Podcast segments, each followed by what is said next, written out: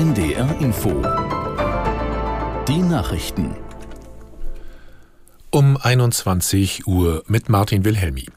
Der britische König Charles ist an Krebs erkrankt. Das hat der Buckingham Palast am Abend mitgeteilt. Aus London Gabi Biesinger.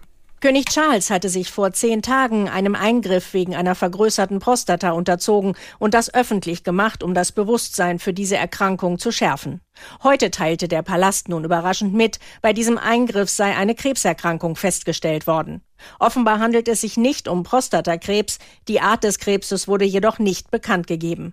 Der König habe bereits mit regelmäßigen Behandlungen begonnen. Charles werde auf Anraten der Ärzte seine öffentlichen Auftritte absagen, die Amtsgeschäfte und Treffen mit dem Premierminister aber weiterhin wahrnehmen. Erwachsene Menschen, die außerhalb einer Ehe füreinander da sein wollen, sollen sich vom kommenden Jahr an rechtlich absichern können.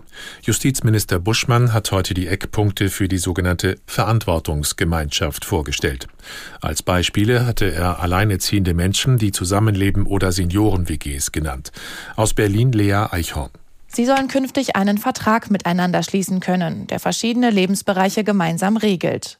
Etwa gesundheitliche Notfälle. Wird ein Mitglied der Verantwortungsgemeinschaft krank, bekommen die anderen ärztliche Auskunft.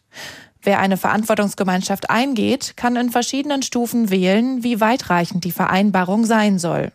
Auf diesem Weg können sich maximal sechs Personen, notariell beglaubigt, zusammenschließen. Die beiden größten deutschen Städte Berlin und Hamburg planen keine höheren Parkgebühren für SUV-Autos. Beide Senate haben mitgeteilt, dass Paris in dieser Frage für sie derzeit kein Vorbild sei. Eine Begründung für das Nein gab es aus Hamburg und Berlin nicht. In Paris sollen Besucher künftig deutlich höhere Parkgebühren zahlen, wenn sie mit schweren Autos ins Stadtzentrum fahren. Der Sondertarif gilt nicht für Anwohner, Handwerker und Pflegedienste.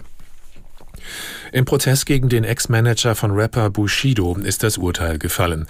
Das Landgericht Berlin sprach Arafat Abu Chaka, der als Berliner Clanchef gilt, von den Hauptvorwürfen frei.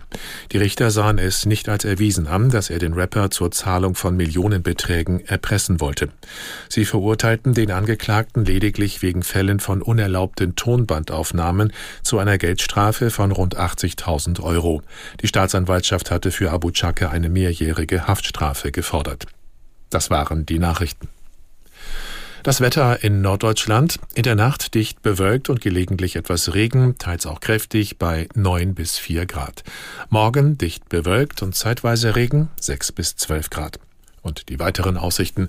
Am Mittwoch wechselhaft bei 4 bis 10 Grad und am Donnerstag von Südwesten her Regen, teils auch Schneeregen bei 3 bis 10 Grad. Es ist 21.03 Uhr.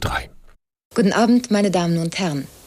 Unsere karnevalistische Direktsendung können Sie in Farbe sehen. Sie wird bis etwa 23 Uhr dauern. NDR Info. Intensivstation. An einem historischen Tag, diesem 5. Februar 2024, mit Axel Naumer, denn am 5. Februar 1964, genau vor 60 Jahren, ungefähr um diese Uhrzeit, passierte das da. Ja! In der Fernsehfastnachtssendung Mainz, wir singt und lacht singt der Dachdeckermeister Ernst Neger, echter Name, zum ersten Mal dieses Karnevalslied. Humba, Humba, Täterä brachte das Publikum im Saal außer Rand und Band.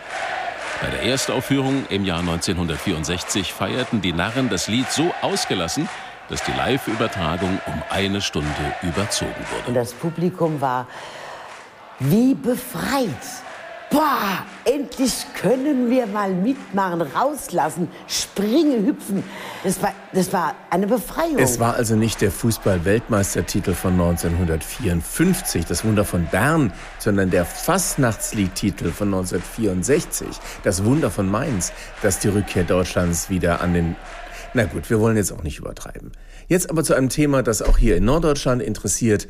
Daniel Günther ist seit spätestens einer Woche offiziell lustig. Als Träger des Aachener